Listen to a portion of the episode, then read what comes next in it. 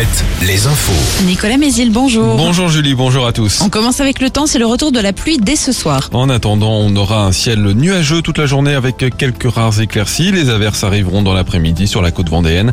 Les maxi remontent près de l'océan où il fera jusqu'à 12 degrés, comptez 8 à 10 dans les terres.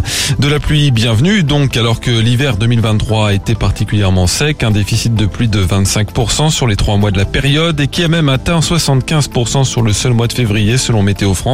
Hier, le ministre de la Transition écologique a réuni tous les préfets de France pour faire le point sur la sécheresse. Une douzaine de départements seront concernés d'ici la fin de la semaine par des mesures de vigilance ou d'alerte sécheresse.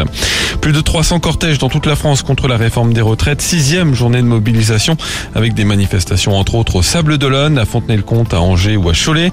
Cette fois, des appels à une mobilisation de plusieurs jours ont été lancés avec une distinction toutefois du côté de la CFDT. Philippe Michaud, l'un des leaders du syndicat en Vendée. On est sur une grève encore intersyndicale. On a euh, cette position commune au niveau du report de l'âge.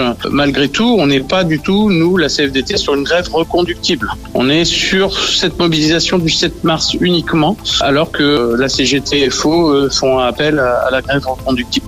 Des perturbations à prévoir dans les transports. À la SNCF, un TGV et un TER sur 5, aucun intercité. Pour les avions, 30% d'annulation à l'aéroport de Nantes. Le trafic des trams et des bus est aussi impacté à Angers. Pas de bus du tout à La Roche-sur-Yon où le dépôt est bloqué par des manifestants. Dans l'éducation, beaucoup d'écoles resteront fermées. Le premier syndicat du primaire annonce au moins 60% de grévistes.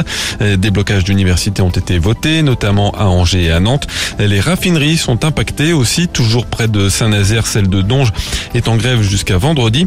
Enfin, les éboueurs et les chauffeurs routiers sont appelés là aussi à une grève reconductible. L'actualité également, c'est le guide Michelin qui a dévoilé hier son palmarès 2023 avec un seul nouveau restaurant 3 étoiles et il est vendéen.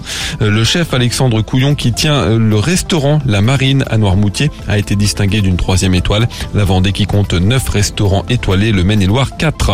Dans l'actu sportif du basket avec les quarts de finale de la Coupe d'Europe FIBA, Cholet se déplace ce soir en Italie pour le match aller contre Kiev.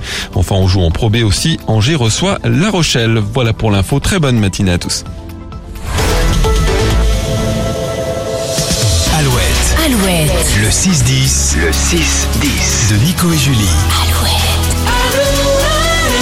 Bon mardi tout le monde, courage si vous partez travailler, beaucoup